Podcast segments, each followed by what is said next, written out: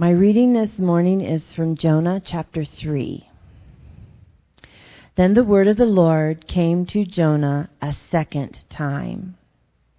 Go to the great city of Nineveh and proclaim to it the message I give to you. Jonah obeyed the word of the Lord and went to Nineveh. Now, Nineveh was a very important city. A visit required three days. On the first day Jonah started into the city, he proclaimed, Forty more days and Nineveh will be overturned. The Ninevites believed God. They declared a fast, and all of them, from the greatest to the least, put on sackcloth. When the news reached the king of Nineveh, he rose from his throne, took off his royal robes, covered himself with sackcloth, and sat down in the dust. Then he issued a proclamation in Nineveh. By the decree of the king and his nobles, do not let man or beast, herd or flock taste anything. Do not let them eat or drink. But let man and beast be covered with sackcloth. Let everyone call urgently on God. Let them give up their evil ways and their violence. Who knows? God may yet relent and with compassion turn from his fierce anger so that we will not perish. When God saw what they did and how they turned from their evil ways, he had compassion and did not bring upon them the destruction he had threatened. Thank you, Terry. Good morning. Every year with uh, our youth group, when I was a, a, teenager in the Bay Area, we would go uh, to Mexico. It's called Mexicali. And we would head out with uh, hundreds of teenagers 15 passenger vans out of, uh, out of the Stanford, uh, Palo Alto Bay Area. And we would drive down, hook up with Azusa Pacific College, who put on Mexicali uh, every year to go minister uh, in different uh, communities within Mexicali. And as we uh, as we showed up there, you, you show up and you set up your tents, and there's just, it's a tent city. Thousands and thousands of tents, full of high school kids, and just an amazing week to go and minister. And my heart as a, as a 15 year old boy, uh, teenager, was not only a, a, heart and a vision to minister, uh, but a 15 year old boy with hormones, uh, I had a heart to uh, make out and a vision for that. That was to be my ministry. And there was a lot of cute girls who would go to Mexicali. And, uh, you know, so I was a little bit uh, dual minded in my purpose. So we went down, and uh, sure enough, I, I connected up with a gal that I really liked, and and uh, thank God for those 15 passenger vans. It's a great great back seat on those things. And so I'm in the back seat uh, with this gal, and uh, and my youth pastor uh, breaks open the, the doors of the van, and uh, he he catches us, and he's really he's really disappointed. He's looking for us because we're actually supposed to be uh, doing VBS. We're leading the songs for VBS, you know. Yo tango gozo gozo gozo emi corazon, you know, and, and we, we missed our timing. So he's upset because he can't find us. And then he's also upset because we're making out in the back seat of the van in Mexico. I really liked my youth pastor. He was a great, great guy. Gary Vanderet was his name. Just a great youth pastor. And, and so I was bummed that I disappointed him. And I was bummed that, you know, that he was bummed with me.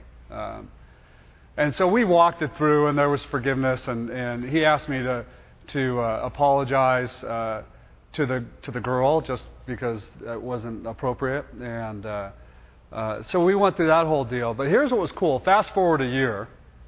Now I'm 16 years old, and we're going to Mexicali again. And uh, Gary Vanderet comes to me, and he says, Hey, Rod, uh, this time, when we go to Mexico, uh, I want you to teach. And I'm like, You want me to teach? And he's like, Yeah, I want you to teach in the church. I was blown away by that. And you'll never guess what he had me teach. no, it wasn't the sexual immorality chapter. Uh, but here's what's kind of cool it was Jonah 3. Jonah 3. My very first sermon as a 16 year old boy, uh, a story of Jonah and his running away from God and, and God working on him. And I got to teach that. And it really it changed the course of my life, honestly, for me, because uh, I loved teaching the Word. And Mexico is the greatest place to start because every time you teach the word there and you'll say like, and God loves you, and they're like, Gloria Dios, Gloria Dios, the whole time. They're just raising their hand. And so you feel like, man, I'm really doing something here, you know? Like, this is significant. Changed the course for me because Gary Vanderet gave me a second chance.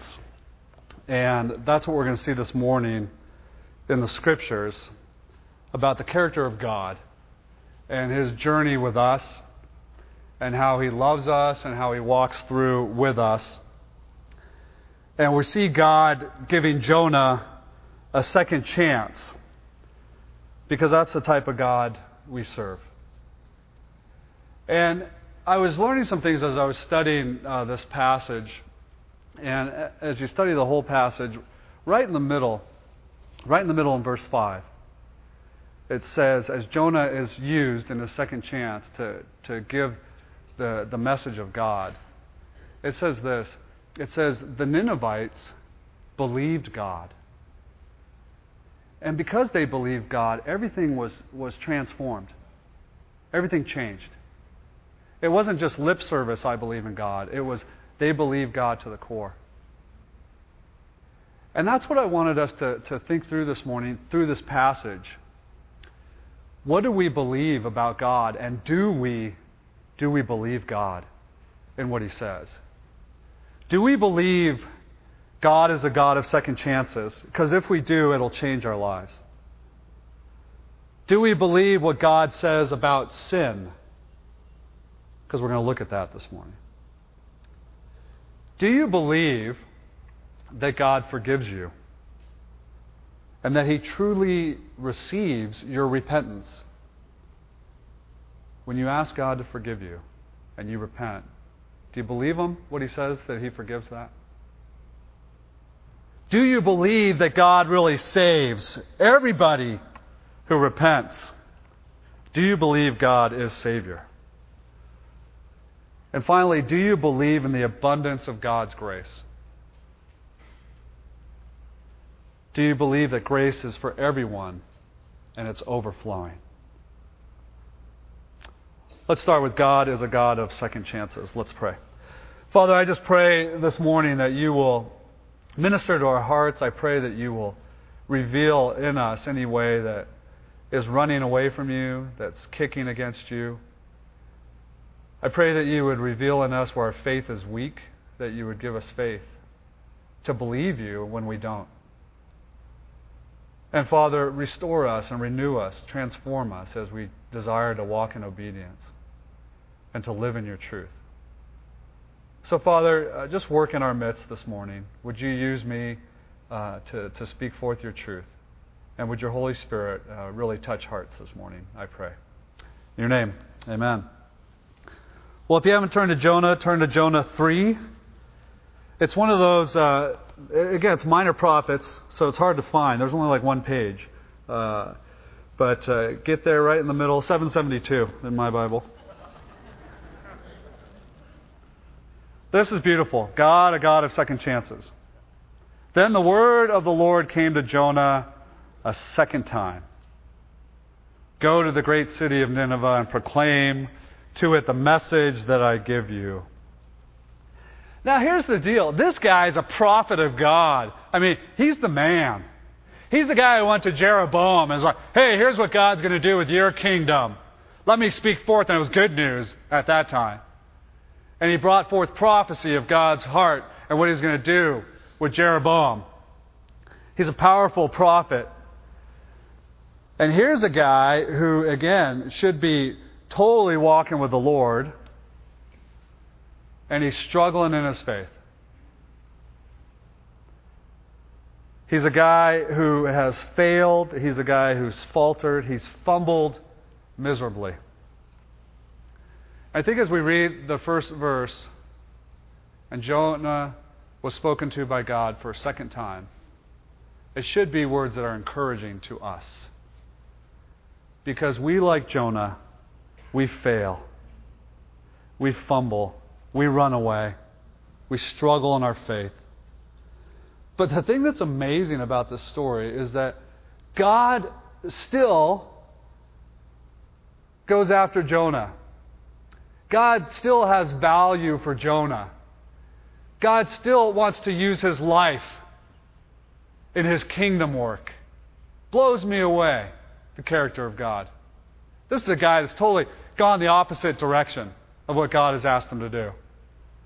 But God saves him, vomits him out on the shore out of the belly of the whale. That's salvation, actually. And says, Get up. I still have purpose for you. In the middle of our running away, God does discipline us. He corrects us. He comes along our side, still with His amazing love. And in our failings, He doesn't cut us out from the family of God.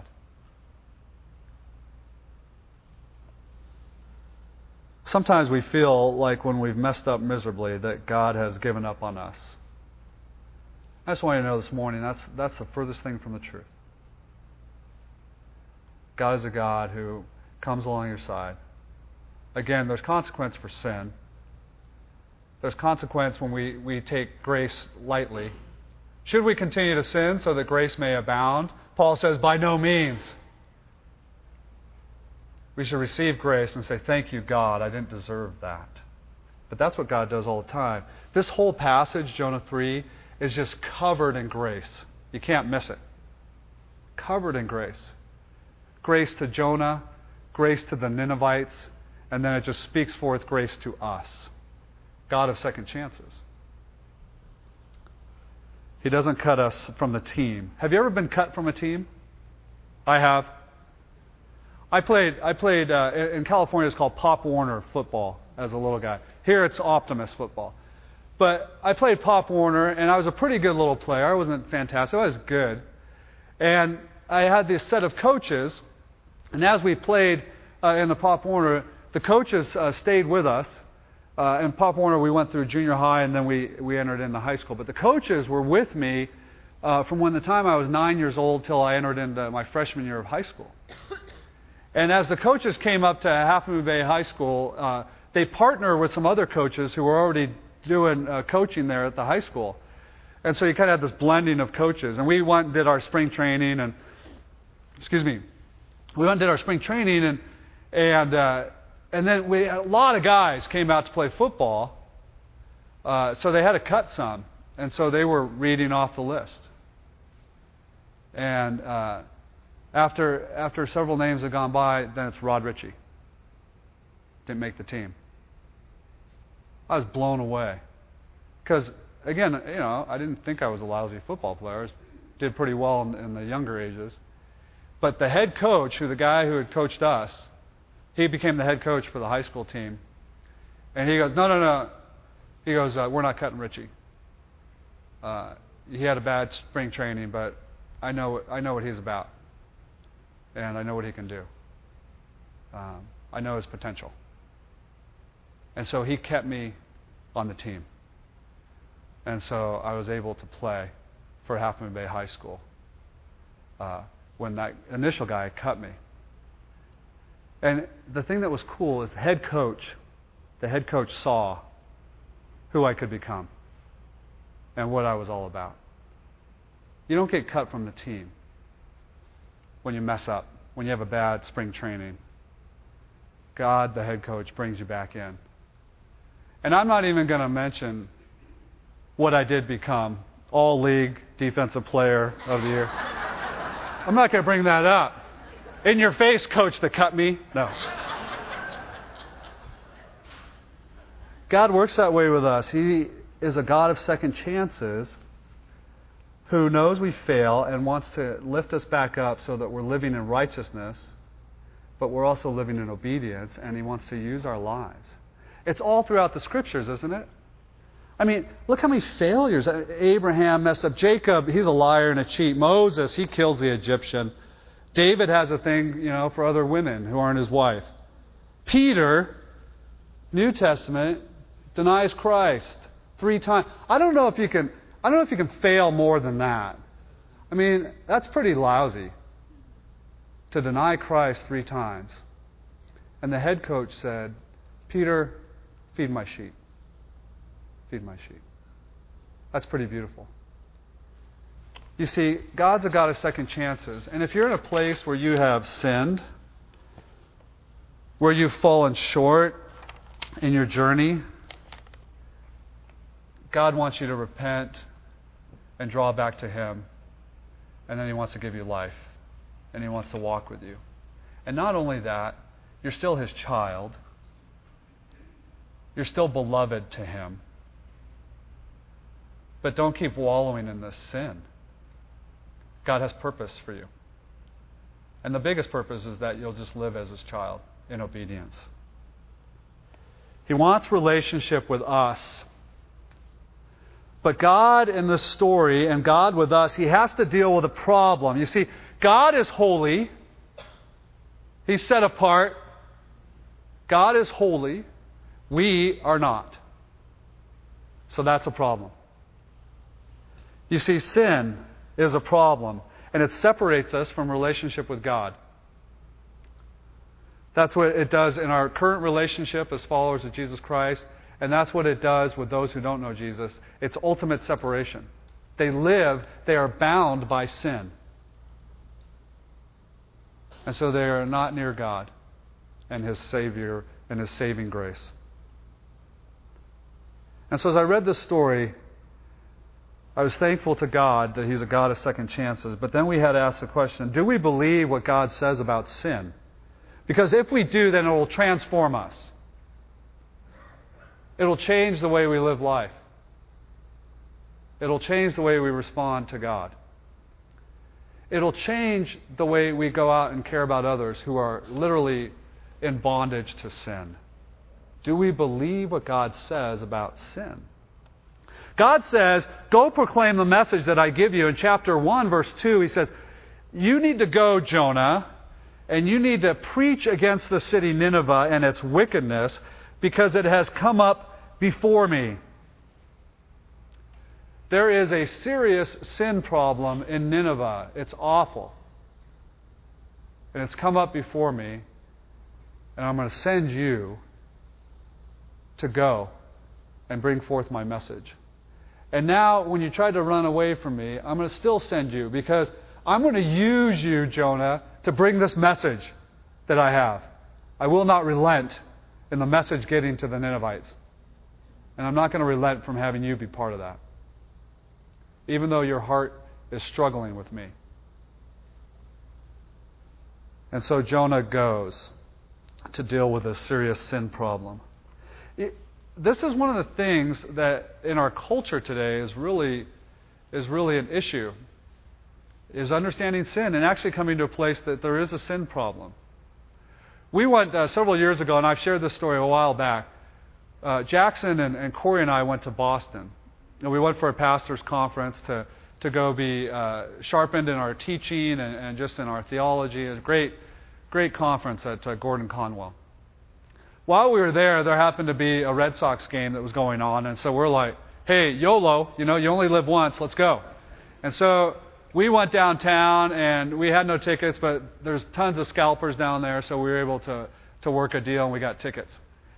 And we got these great seats right along the third base line. We're only about 10 rows. I mean, it's just fantastic, you know. And the, the, I don't think there's really a better baseball town than Boston. I mean, it's just baseball is real there. I mean, it's a it's a big deal. San Francisco, it's like everybody's you know drinking their wine and their fromage, you know, and, and it's really like I don't know what that is, you know. But but in Boston, it's serious baseball. I mean, they're intense fans, you know, and. uh so we're sitting and we're getting to know these people around us because they're just they're chatting the whole time, and the guys behind us they say, They say, hey, what are you guys in town for? And it's like, well, funny you should ask. You know, we're pastors and we're here and, and we're studying about the Lord and, and all these things. And, and one of the guys like, yeah, well, I know, you know, I know I'm going to heaven. And uh, Corey goes, well, how do you know? And, and, and then he goes, he goes, what about, what about sin? How do you deal with sin? And the guy, straight out, he says this What sin? I mean, look, what sin?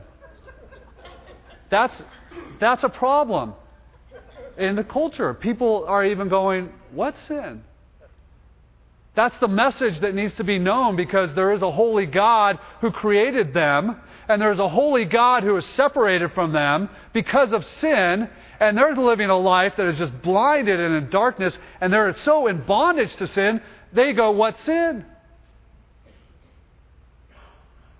And so we need to bring the gospel message. And I think God wants to use our lives. Lord, make us your hands and feet as we sang this morning. That we bring the message, that people would know the character of God, that we need to deal with sin. They just didn't know how to label it. Hey, anything that's broken in your life, broken relationship, broken, painful, busted, anything, that's sin. That's a consequence of sin. Any evil that you do, that's sin. But there's a God who is full of grace who deals with our sin problem, offering us life. Do you believe what God says about sin? If you do, it'll prompt you to go. And so that's what he does with Jonah. He sends him to go deal with a sin problem. Jonah isn't going to deal with this, hey, and this is, this is another thing in today's culture, and you guys know this. Gospel messages is God is love. It's all one big hug with Jesus. You know, it's this warm, fuzzy thing. It's happy, happy, happy, you know, for those of you Duck Dynasty fans. Happy, happy, happy. It, it's, it's, what, it's what we, we present God as. There's a huge part of God, obviously, to that. God is love. But God is also a righteous judge. God is also holy. And sometimes we, we seem to leave that out of the message. Because God is love, He has to deal with sin. Because He longs for relationship with us. And so He sends Jonah. Jonah is compelled. He sends Jonah resurrected from the depths of the sea, from the belly of the fish, to be a sign to the people. He's a type of Christ. As he's in the ocean in the belly of the fish, that's, that's a symbol of death. And then God saves him and he resurrects him, spits him out on the shore, and says, Go. Minister to my people that need to hear of me. And Jonah, because he believes what God says about sin, he reluctantly goes. But here's a powerful verse, verse 3. Jonah obeyed the word of the Lord, and what did he do? He went to Nineveh. This is one of the biggest problems for us as followers of Jesus Christ. Just simply obeying the word of God. We seem to want to argue with God all the time. Or we're like children who are asked to clean up our bedrooms. Where it's like, you got to be kidding. Come on, mom and dad. I don't want to clean up my bedroom. And we argue with God like this all the time. And we act like children like that. God simply wants us to obey. Remember what Jesus says? Jesus says, if you love me, if you're really in relationship with me, you will obey my commands. Why? Because they're life giving, because they're transformative. I know you may not understand my ways, I know they may be confusing to you, but my ways are truth. And again, they give life, because that's who I am. So Jonah, struggling with God still, we'll see in chapter 4 next week. I mean, his heart attitude is still, it's just ugly. But Jonah, in obedience, he goes. What's God asking you to do right now that's difficult, that maybe you don't understand? Is He asking you to forgive somebody that you just really don't like and who's really, really wounded you? That doesn't make sense. But you just obey because God says, I want you to forgive, because I'm a God of forgiveness. I forgave you first. What's God asking you to do?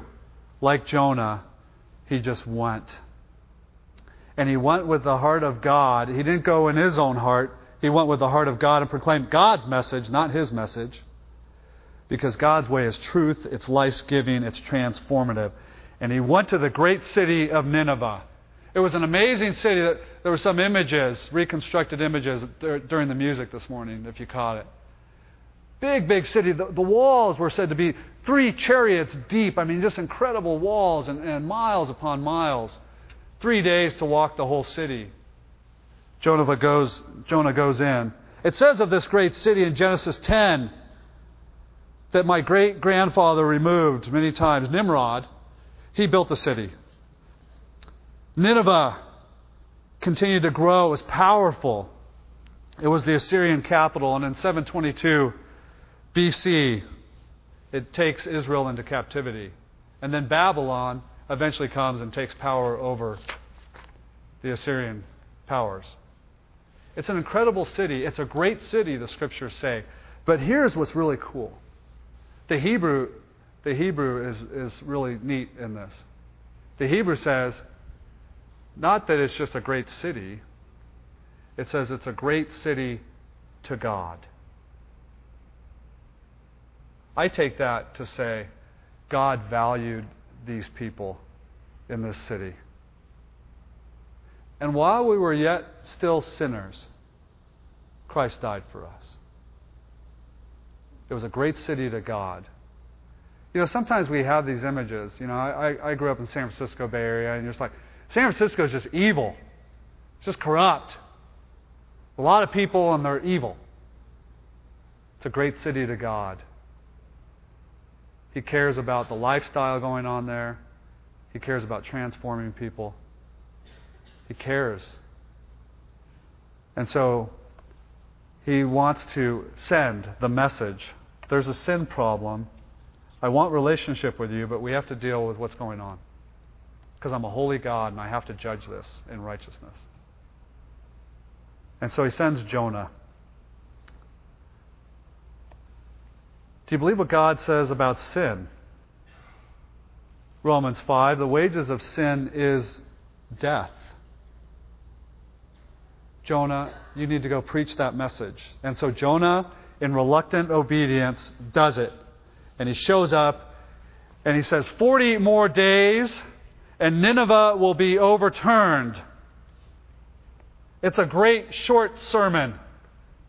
I know many of you wish our sermons would be that way. if I just left you with that, 40 more days and coal, you're going down. What are you going to do about it? 40, 40 is a number that really sticks out. 40 is a number of, of preparation in the scriptures. 40 is a number of warning. 40 is a number that something big is going to happen after 40. It's always that way. The Near Eastern mind would definitely know that. So it's like a trumpet blast. 40 days and you're going to be overthrown.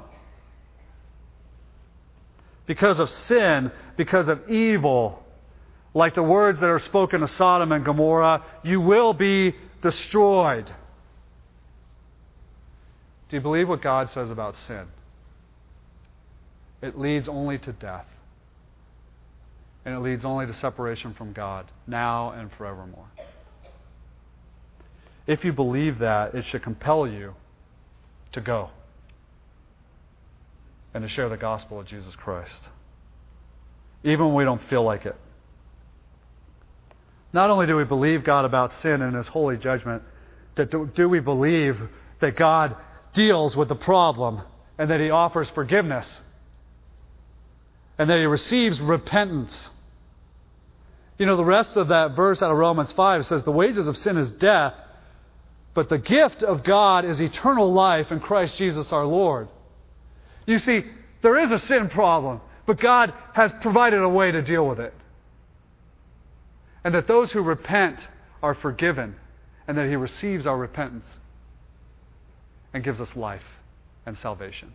Do you believe it? I love that verse 5. He comes in and he deals boldly with what's going on. You are sinning before God. And it says this very simply and the Ninevites believed God. It wasn't just head knowledge. You know, so many of us have this incredible head knowledge about the Scriptures. We don't let the Holy Spirit transform our lives with it. But you know what? God was doing a great work in the hearts of the Ninevites. And they were pierced to the core, and the city repented. That means that they turned around. They, they absolutely went the opposite direction. They were headed this way towards death, towards worshiping idols, towards living for self, and everything was about them and their pleasure and their life. And God got a hold of them, and they just went 180 degrees and they came around. And they're headed back. God pierced them to the core. And in their grief about what they had done in their life, they cry out to God in their grief. And ashes and sackcloth, this, this mourning, this grieving. The king humbles himself. The king of this incredible Assyrian power humbles himself before Yahweh, mighty God, with repentance. it's not like Lance Armstrong's Oprah confession just words. It changed them to the core. You see, because God forgives and God saves and God rescues and delivers us from evil. And He speaks to the Ninevites and they are changed. Well, were they really converted?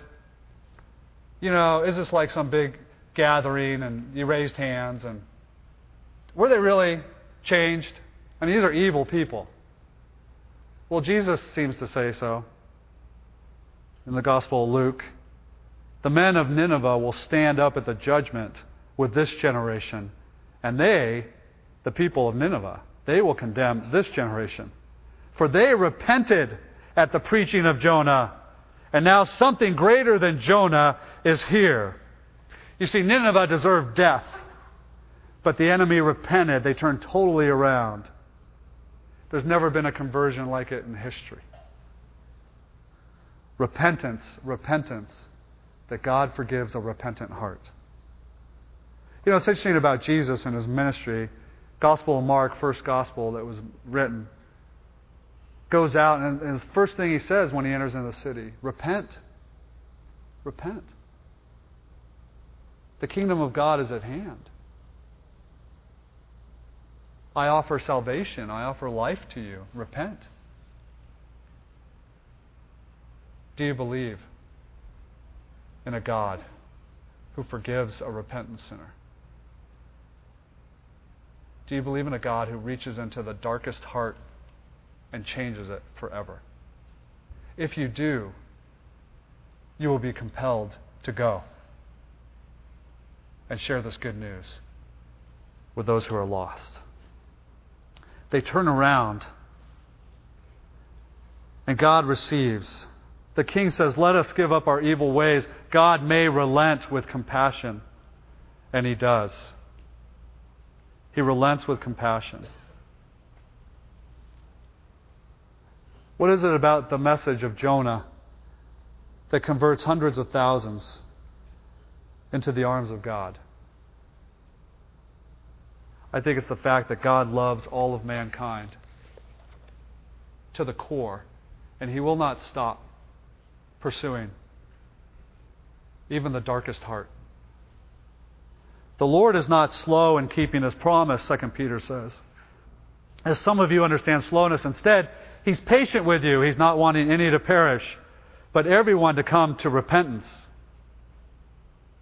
But in the day of the Lord, He will come like a thief. The heavens will disappear with a roar. The elements will be destroyed by fire. The earth and everything done will be laid bare.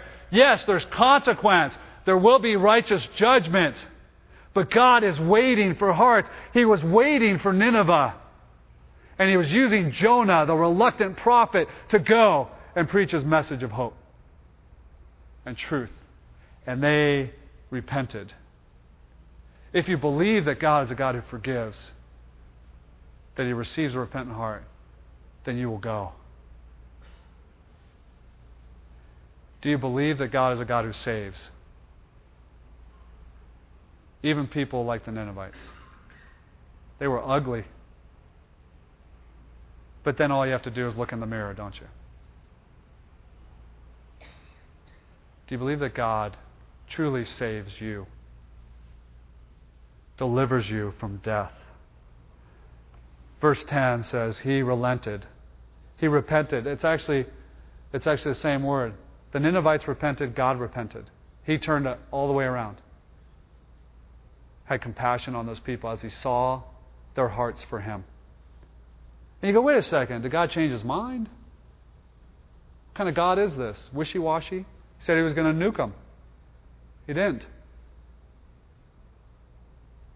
God didn't change at all. Here's the deal about God God will always judge righteously sin. Always. And that was his intention to judge sin. And so he sent Jonah to judge that and to speak the words of God. But what happened? The Ninevites responded to God and they believed. What's true about God all throughout the Word of God? God will always receive a repentant heart that responds to Him. Do you believe that? Because if you do, it'll compel you to preach the gospel of Jesus Christ. It's what compelled Jonah, even though he was struggling with God. Holding on to his truth, obeying him. That God delivers a repentant heart. Jonah hated that because he hated the Ninevites. But Jonah went because God is Savior. You know, Aaron taught last week out of Jonah 2.